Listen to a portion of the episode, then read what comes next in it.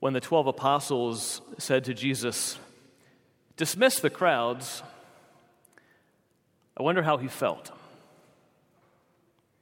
All these people are listening to Jesus preach about the kingdom. They feel hope coming alive in them. They feel faith growing in them. But they're hungry. They have not left Jesus' presence for an entire day from dawn to dusk.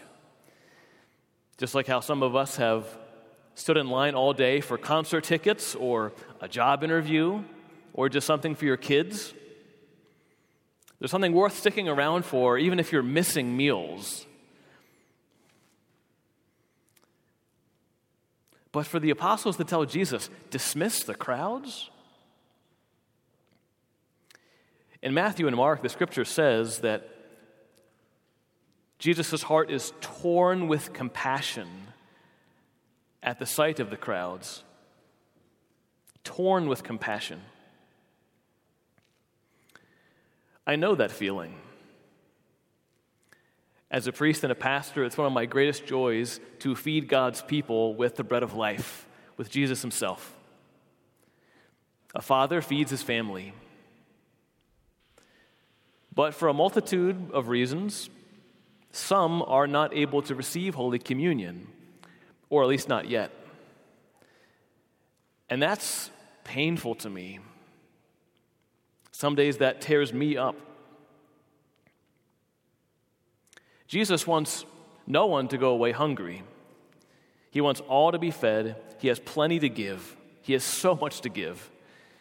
This is alluded to by the 12 wicker baskets of leftover loaves when the 12 tribes of Israel in the desert gathered the manna six days a week, it was just enough for each person to get through the day. But here, there's superabundance. There's more than they need for the redeemed Israel, which is those who now gather around Jesus.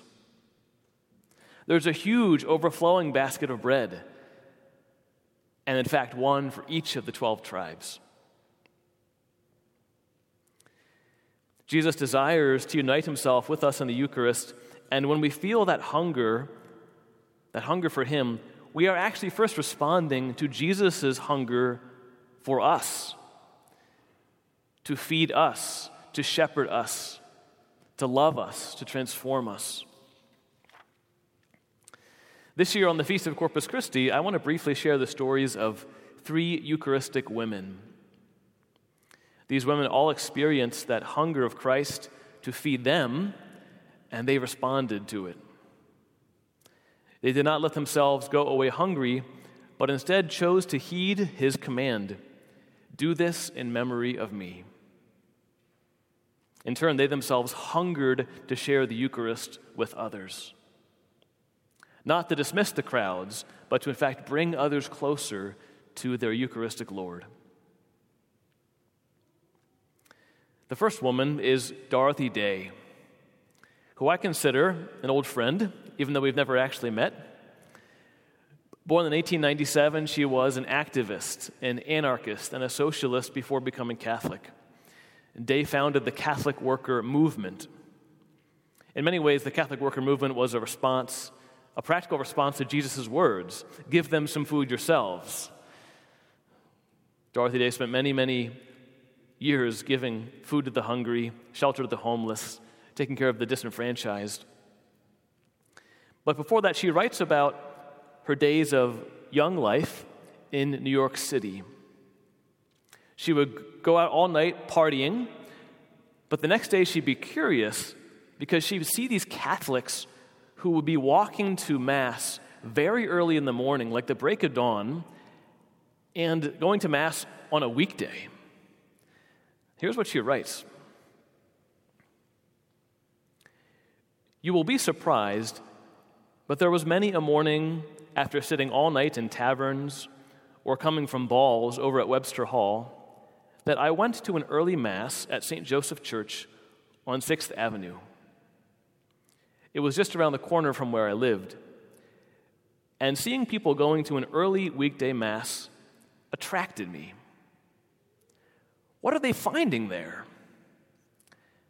I seemed to feel the faith of those about me, and I longed for their faith. My own life was sordid, and yet I had had occasional glimpses of the true and the beautiful. So I used to go in and kneel in the back pew of St. Joseph's.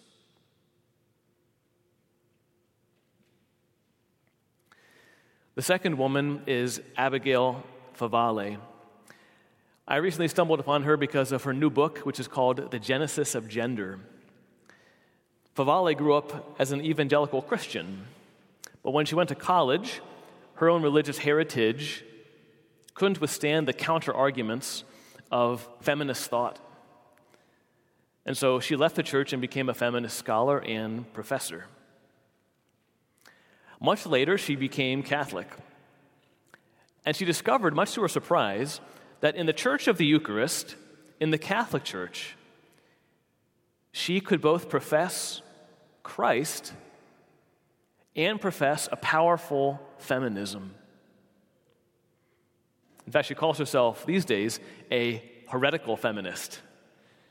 Not heretical from the side of the church, but actually uh, meaning heretical because she deviates from what the world of academia considers acceptable. Here's how she describes moving from being a merely spiritual person, a person who's spiritual but not religious, to acknowledging her Eucharistic hunger for something real. My preoccupation with incarnation was the golden hook that allowed divine grace to reel me into the Catholic Church. By the end of my 20s, I was spiritually starved. Toying with religious concepts and metaphors was not enough, precisely because they cannot be truly incarnational when cut off from the reality of the incarnation. A reality that is made visible and tangible in the sacraments. I was tired of just thinking about incarnation. I needed to taste it, to taste Him, the Word made flesh. And that Eucharistic longing propelled me forward into a sudden and unexpected conversion.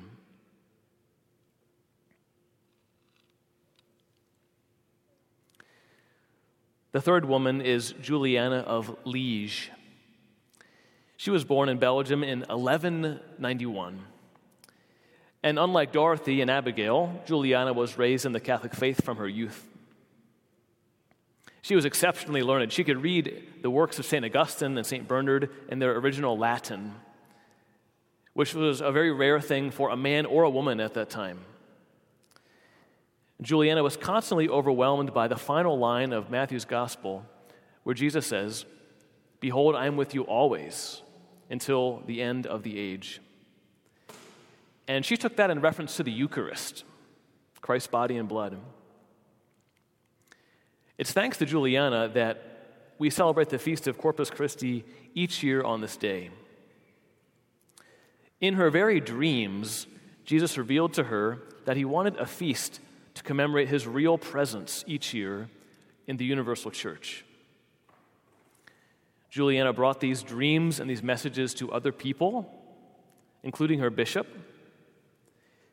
She encountered much resistance and many obstacles to her mission, but she wouldn't let herself be dissuaded. She wouldn't just dismiss the crowds like the 12 suggested. Instead, she allowed herself to feel Jesus' hunger to feed his flock. She allowed Jesus' hunger to become her own. And years later, not too many years later, but years later, Pope Urban himself recognized the authenticity of Juliana's dreams and what Juliana heard from Christ. Pope Urban established the Feast of Corpus Christi for the global church, which we still celebrate today.